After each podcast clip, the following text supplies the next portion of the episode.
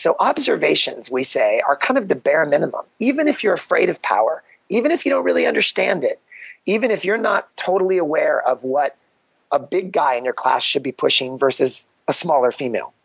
Everyone can teach with observations because it all it does is it guides the student to look at a number and start learning how that number stacks up against what you're currently teaching. If they keep coming back to class, they'll start to learn oh, I love this song. I love this 10 minute climb that this teacher does. I love this interval, and I know what I normally get, or I know what's a good day or what's a bad day. Hi, this is Amy, the Senior Group Fitness Instructor at the Indoor Cycle Instructor Podcast.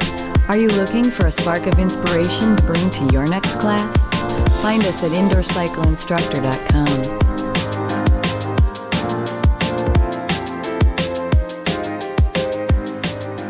You know, I always say to people that we have a we have a an activity that's been around for 20 some years and it's it's it's taken on an art of its own because it didn't have measurement. I can compare it to classes I've been teaching for 20 years. I've been teaching a treadmill class for 20 years and of course I've had measurement the entire time. So it's taken on an art of its own where we've in the absence of measurement, we've made it entertaining and we've created styles of instructors who can make being in a room interesting and what I often say is that when you add measurement to it, people kind of either reject it because they just don't know how to fit it into what they currently do, or they go the opposite end and they they overdo it and they make it, you know, about as sexy as an EKG crossed with an Excel spreadsheet. And, and then they lose the art and the magic of what they have created over the last 10 or 15 or 20 years that they've been teaching. So we tend to take the principle that there's a there's a really happy median that doesn't have to disrupt what you currently do. And we think that's the best place to start. And then you'll, like everything else, you'll graduate people to where they want to be as you go. You're listening to Jay Blahnik, my guest on the Indoor Cycle Instructor podcast. Jay, welcome. Great to be here. Yeah, uh, forgive me. Once I get somebody get started, I don't want to stop them. So uh, I've developed kind of a different f- format for my podcast that I picked up with Lawrence Biscontini here recently. That once you start talking, I'm just going to let you go. So, well, welcome. And you know, the whole industry, as you were saying, has 20 years old, yet it's changing. And a lot of us don't really know the right way to go about it as far as introducing power into our classes. And uh, you were nice enough to uh, be available here today. Is it your impression that people are excited about power, but then they they get the bikes, but and then they're confused? Yeah, I think what we have experienced because we've been in this space kind of since the you know the very beginning. Schwinn has been in this space. Is what we've experienced is that there's you know there's a number of different groups. There's one group that really believes measurement's going to ruin the experience. So they're very emotionally connected to the way cycling's always been done, and they don't see the advantages. And that's both instructors and members. So they don't want to disrupt what they become very addictive and obsessed with. Then there's another group that's you know, really open to technology because they've had to embrace it in their lives through Facebook and Twitter and all the ways with which technology has changed our lives outside of the cycling room. So they're very they're very eager and interested and then when they see it they allow themselves to get a little bit overwhelmed because it does require them to go back to being a, a teeny bit of a beginner in relearning a little bit of their approach. And when you've become successful and you filled a room with people who like what you're doing, it's hard to do something new. So they like the idea of it, but they struggle a little bit with the implementation. And then, um, you know, there's kind of a third group that both likes the idea, embraces it right away, and they're using it right off the bat. So we've just found that it's important to have discussions about the simplest ways to incorporate this because I'm a big fan of simplify and amplify. That's kind of one of my one of the phrases I use with our master trainers a lot. Um, usually, getting big ideas to stick is much more about the art of subtraction than addition. So you have to really strip away at the core uh, proposition of an idea and then really try to amplify that, make it sticky.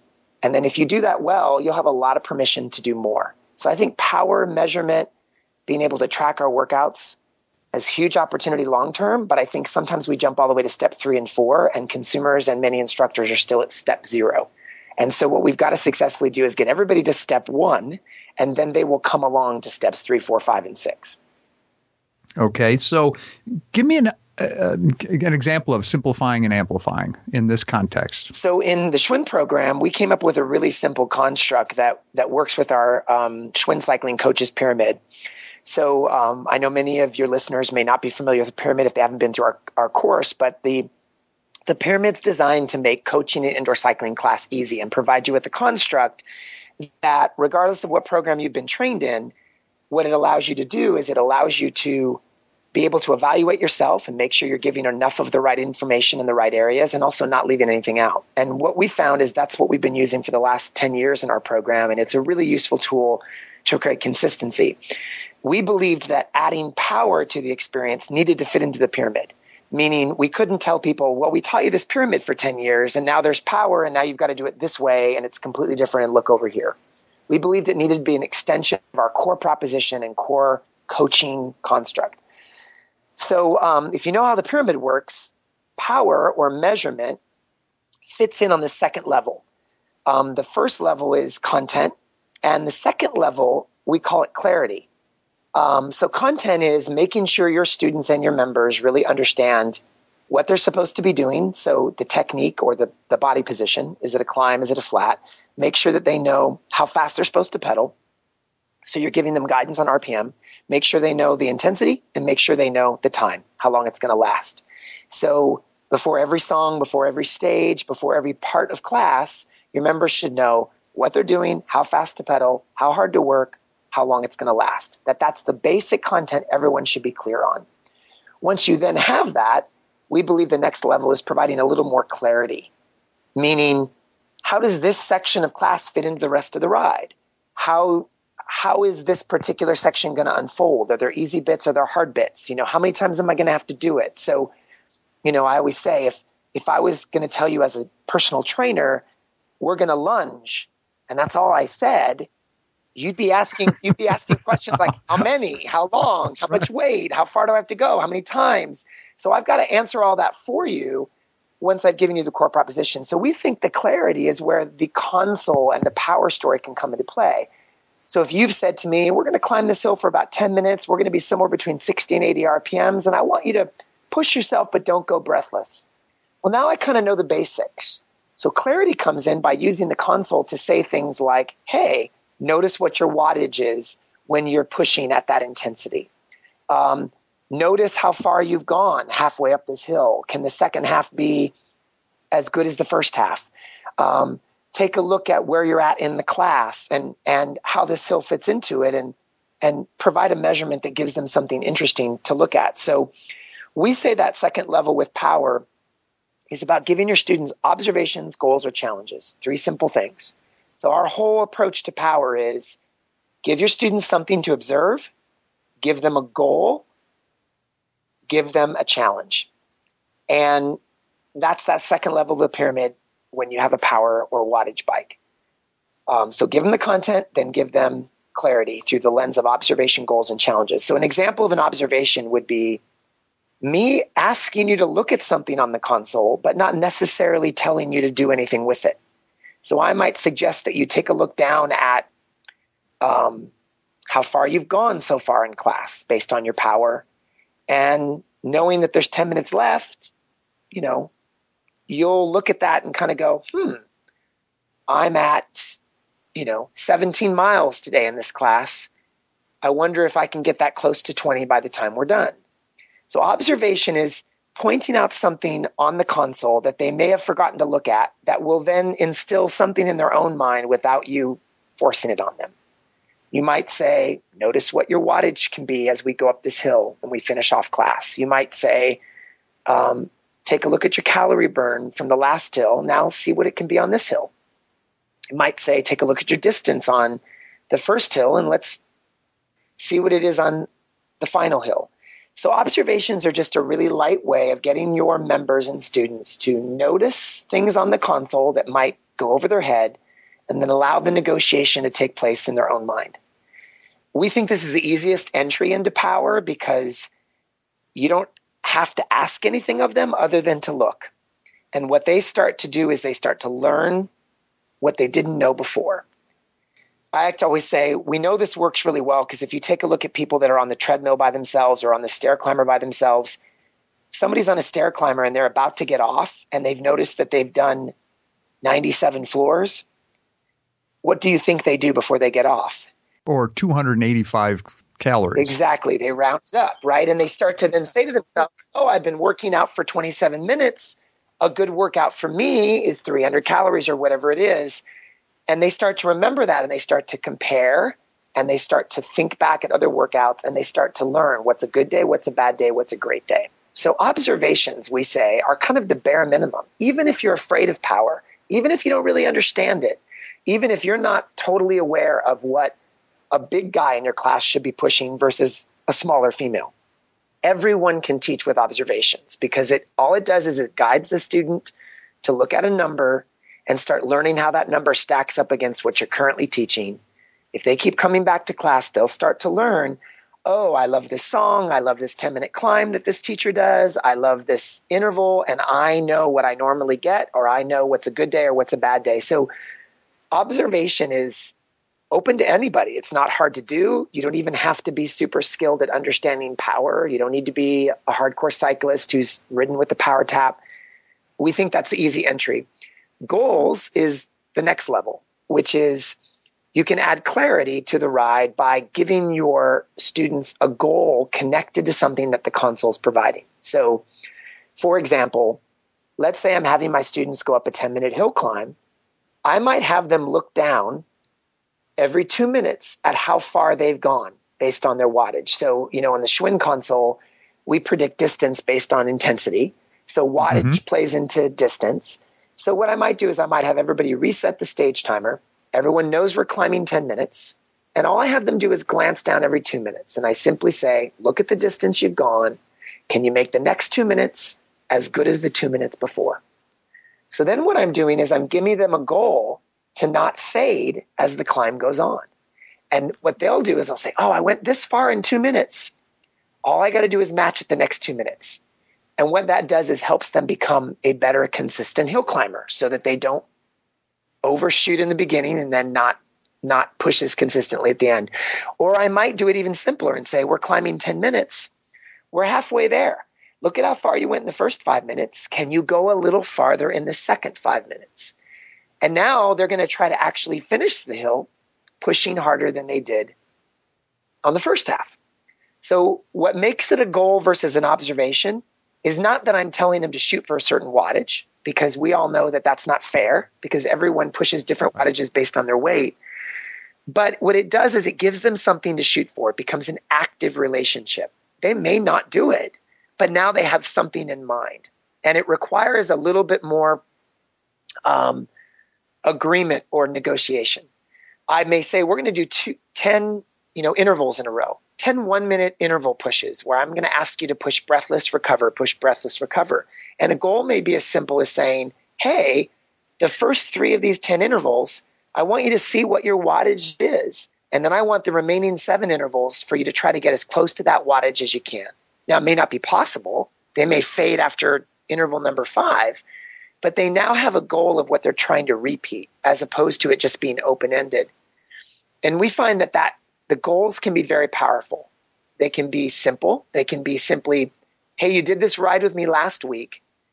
I want your goal to be that you burn as many calories or close, or go as far or farther as you did last week on the same ride. Same music, same approach, same imagery, same exact ride. Let's just see if we can match it or beat it. Well, that's really powerful because now I'm coming in and I'm like, ah, you know, last week I did, I broke 20 miles, but barely.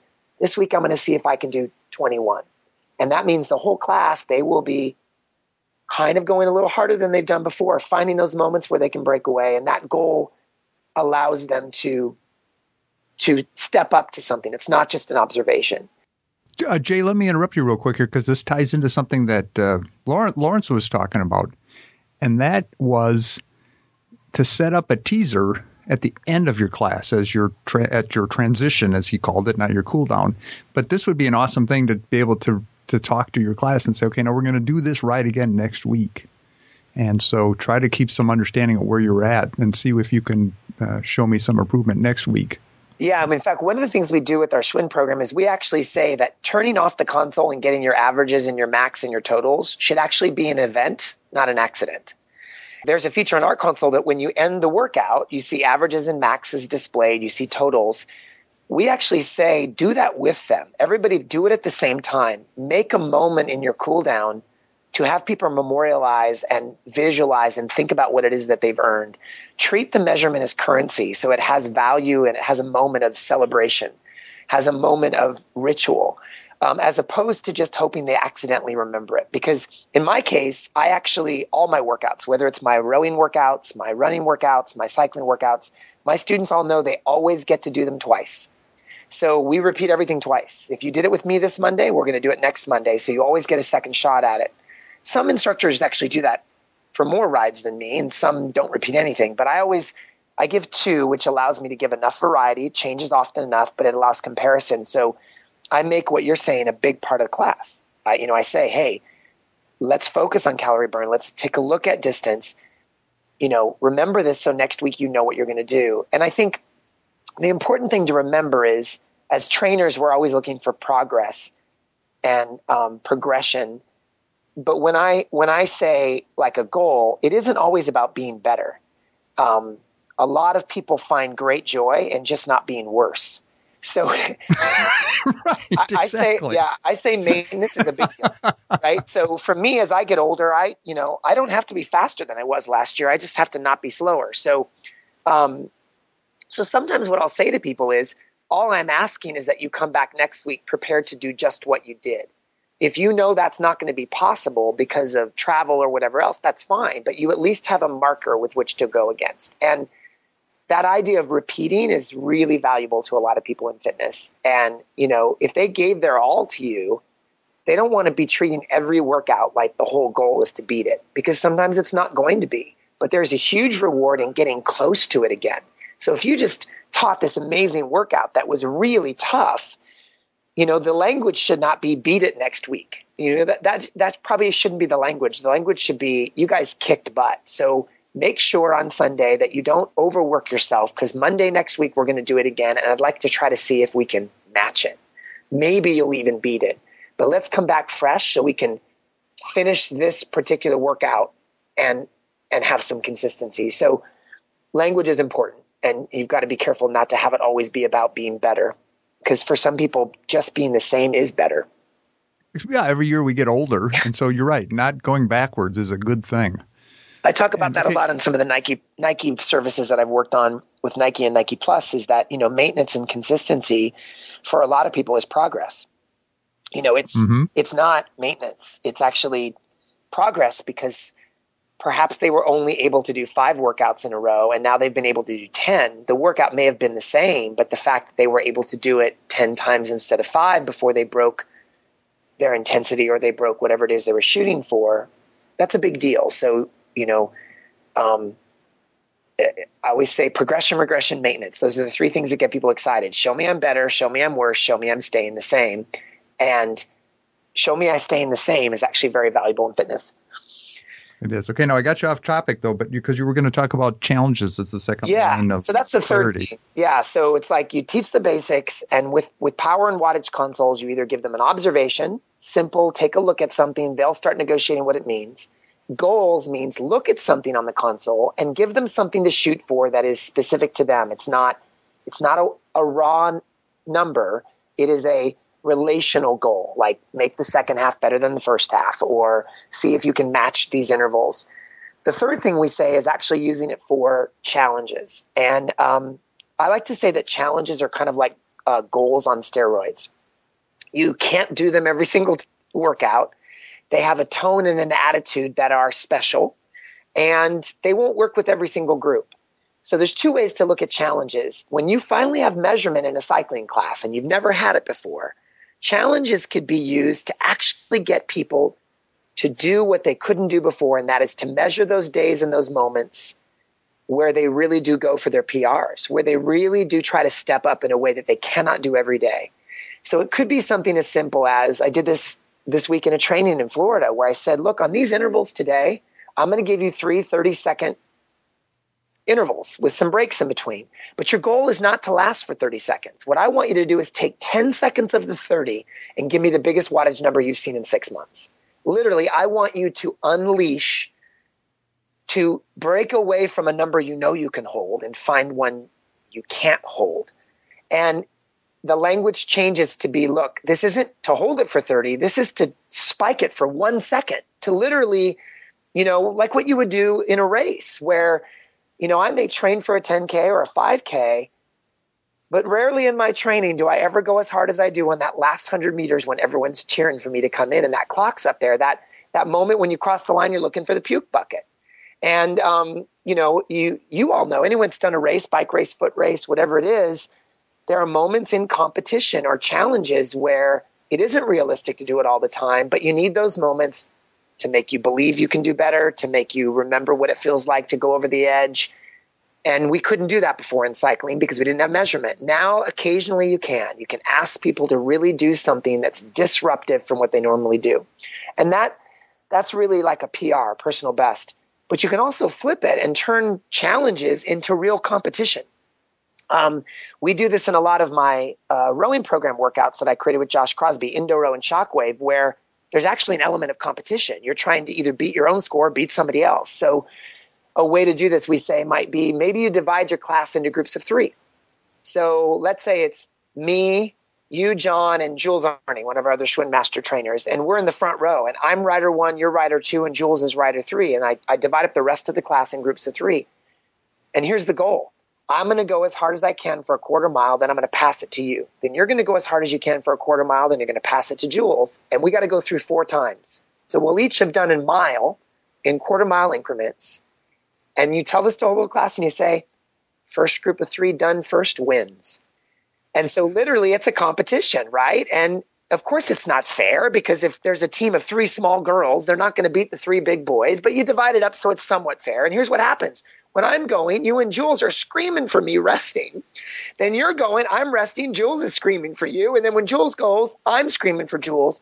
All it really is is an interval in disguise, right? One work, two rest, four times through. But it turns into a competition that we're actually trying to win, and it gives people a flavor of something they've never had in indoor cycling, which is competition. And if you've got the right group of people, that can be the most energetic five minutes of your class. And I can't do it with people I don't know. I can't do it in every class. But as long as there's people that are willing to know they may not be on the strongest team and they may not win, but they're all going all going to bring each other in, it changes the energy in a way that makes it really fun, and we can never do it before. And that that's the third thing that you can do to with uh, wattage and, and consoles that measure is this thing we couldn't do before. This level of challenges that creates either personal records or bests or competition. I like that. I, I like that a lot. no, that sounds like a lot of fun. But that's not something that you can interject to a class where you just don't know everybody. Yeah, absolutely. I mean, look, even in my own cycling classes, we use forms of challenges, but they tend to be more personal challenges. The first example I gave, which is like, okay, we've been going for 10 weeks and I haven't asked you to empty the tanks for reals yet. Today we're going to do a race day ride and what I'm looking for is best wattage numbers in the last three months. You know, and I prepare them. They know they're coming in for that. They try to take some rest days. I mean, we really do try to treat it like an event. Um, I do that a lot more than the team competition interval thing that I that I mentioned to you. Sometimes though, the competition can be simple. I'll give you two minutes, see how far you can go, and people really do compete to get the best numbers, knowing that it's it's not fair and that someone else's mile and a half is better than somebody else's two miles because they weigh less, but it still creates a different energy. It creates an energy that I think's been missing in the classroom. I mean, indoor cycling is based on cycling after all, and a part of cycling is racing. And, you know, a lot of people do races not because they think they're going to win, but simply because they love um, the thrill of competition and the thrill of bettering, you know, bettering your best and and showing up. So I think it's a it's not a way you can use it every day but it is a third way that we have to recognize can be very effective. All right. Now, Jay, we're getting a little long, and you brought up some things right at the very beginning as far as, you know, those three different personality types. You know, those that um, tend to reject it, those that are open, and those that are embracing power. Can I get you to uh, stay around a little longer? We might have to split this into two, but to kind of go through your ideas on how to communicate, encourage whatever those different groups? Yep, you bet. So that concludes part one of my interview with Jay Blahnik and Schwinn Indoor Cycling. Our ICI Pro members can look forward to part two coming on December 8th, where Jay and I are going to discuss those three personality types and the best way to communicate with them. Now, if you're not an ICI Pro member, there's a little chill in the air and that's driving everybody indoors. This may be the perfect time for you to at least give our seven day trial a try. It's only a dollar, and you can find more information about it at indoorcycleinstructor.com and then forward slash pro. Thanks for listening, and if you have any other questions, you can always email me, john at indoorcycleinstructor.com.